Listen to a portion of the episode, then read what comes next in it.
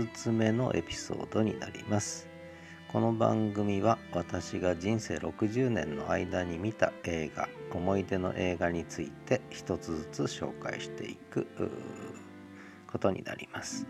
今日は5つ目なんですがこれはテレビムービーなんですね。劇場公開というよりテレビムービーとして作られた、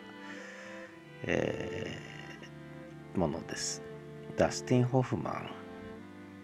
が主演であとジュディ・デンチさんとの共演になります。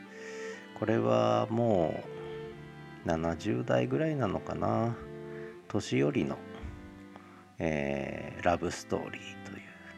ことなんですが2015年にイギリスで、えー、制作されたテレビムービーということなんですが、えー、実は原題は Roald Dahl's Esio Trot っていうね。これはロアルド・ダールっていうのはもう有名な児童小説家児童向けの小説を書いて、えー、それこそ「ハリー・ポッター」が売れる前はロアルド・ダールがイギリスでは最も児童小説児童向けのね児童書としては最も売れてた人ですよね。まあ知らない人は少ないと思いますがロアルド・ダールの原作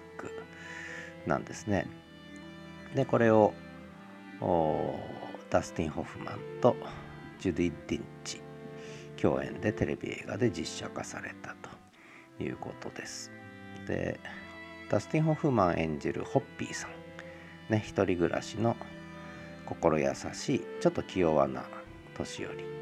でそのアパートの下の階にシルバーさんっていう女性、えー、が住んでるわけね。これがジュディ・デンチなんですけども。で恋をするわけです。でだけど思いを打ち明けることができない。でシルバーさんはね亀を飼ってたんですね。亀をね。でである日そのエレベーターかなんかで出会ったんだったかな。えー、亀がなかなか大きくならないのよっていう ね。そういうふうにシルバーさんがホッピーさんに言ったところホッピーさんが、えー、なんと亀を大きくする魔法のおまじないを教えるというね。でこれがまあ素敵な嘘の恋まじないという、まあ、日本語のタイトルになってるわけですけど、まあ、イギリスの方ではもうこれはロアルド・ダール原作の「エシオトロットもう有名な小説なんですよねこれ。で実はエシオトロットっていうのはあのこれまあウィキペディア情報ですけども実はロアルド・ダールが最後に書いた子供向けの小説と。1990年の9月3日に出版されたそうです。でこれが出版された2ヶ月後にロアルド・ダールは亡くなった。もうまさに最後の作品ということなんですよね。でロアルド・ダールといえば私はあのちょうど大学に入った時の英語のテキストがロアルド・ダールで「Someone Like You」って「Someone Like You」あなたに似た人ってね、えー、ということでこれ日本語にも、えー、翻訳されて出版されてますけどあと多分新しめのところではあの「チャーリーとチョコレート工場」映画があったと思うんですがあれの原作が「チョコレート工場の秘密」っていう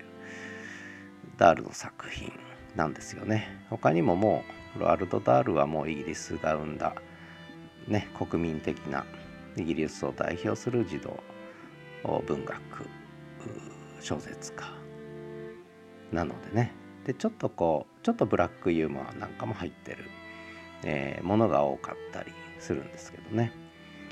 えー、でこのエシオトロットエシオトロットっていうのはこれはそれこそこの魔法の呪文ですね。亀を大きくする呪文がエシオトロットエシオトロットってね、えー、いうので始まる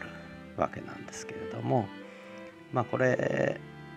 とにかくね亀は呪文唱えても大きくなりませんのであのホッピーさんは町中のペットショップを回って亀を買い込むわけですね。えー、亀を買い込んで、えー、そのシルバーさんの飼ってる亀よりちょっと大きめの亀にこう亀はベランダで飼ってるんですね。でホッピーさんはそのベランダにこう釣り竿みたいなの垂らしてね亀をこう入れ替えるという、えー、まあそんな話なんですね。でまあ最後は、えー、ねまあラブストーリーですのでハッピーエンドになるんですがもう年寄りの年寄りの、えー、恋物語ということなんですがとてもまあ私原作は読んでないんですけれどもあのとてもよくできてる映画だと思いますね。えー、まあ、ダスティン・ホフマンはもうそれこそ大昔の「卒業」っていう映画で私は初めて知ったし他にもねいろんな映画に出てるんで、まあ、それはいずれまたこの番組でね紹介することもあるかと思うんですがまあ本当に年を年老いたダスティン・ホフマンが、まあ、いい味出してるし、えー、ジュディ・デンチもね、えー、とてもいい味を出していると。これ2015年に作られた、えー、映画なんですがイギリスでね。もう本当に短い88分の映画ということですけどちょっとほのぼのするラブストーリーですね。でこれはついたまたまたまたまワウワウで私は多分見たんだと思います。今言ったようなことは一切知らずにあダスティン・ホフマン出てるしこの映画知らないしと思って見てたらなんかねまあある意味口頭向けなこうねまあ年寄りが亀買い込んで亀入れ替えてみたいなどうなるんだろうと思いながらこう見てたんですがとてもまあいわゆるこう心温まるというかな、えー、物語でちょっとほろっときてしまったいい映画だったんで、えー、これ多分なかなか劇場ではやらないんでまたいずれワウワウとかね、えー、そういうところでやるのを待つしか見る術はないかと思うんですが、えー、一応 YouTube に予告編を見つけました。でこの予告編見ちゃうとほとんどストーリー分かってしまうんですが、まあ、それでもまあねあの興味持った方は見てみるといいんじゃないかなと思うのとまあ多分あんまり知られてないのかな、うん、まあこれ年取らないとこういう映画は見ても面白くないかもしれませんがただ一応子供でも見れる楽しめるそういう映画というかもともとそういう児童向けの小説としてね年寄りの恋を声を恋を描いたというものなのでまあいい映画だったんでねちょっと紹介したいなと思って、え、この番組で紹介したいと思ってます。まあダスティン・ホフマンといえばやっぱり私の中では一つは卒業。でも最初に見たのは多分クレイマー・クレイマーじゃないかな。うん。またレインマンとかね。えー、もうすごく印象に残ってますし、まあ、たくさんいい映画出てるんでまたダスティン・ホフマンはいずれねちょっと紹介したいなと思っています。1937年生まれですから、えー、もうかなり年取りましたね。卒業に出た時がちょうどもう30歳だったんですね。ダスティン・ホフマン。もうあの卒業のモチーフはねえ結婚式で花嫁奪っちゃう話ってもういろんなところで使い古されたモチーフに、まあ、その後なったわけですけどね。ああとはトッツィも良かったですねトッツィ、えー、ダスティン・ホフマンがこう女装するというやつで話題になったやつですけどね。ということで、えー、今日は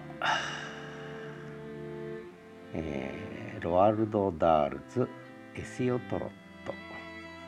えー、日本語のタイトルは「素敵な嘘の恋まじない」ね。えー、